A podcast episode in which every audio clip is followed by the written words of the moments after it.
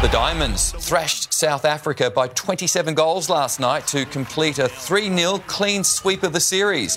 Donnell Wallam had 27 goals in the first half alone. The win completed a perfect year for the Aussies, who won or retained all trophies on offer, including the World Cup.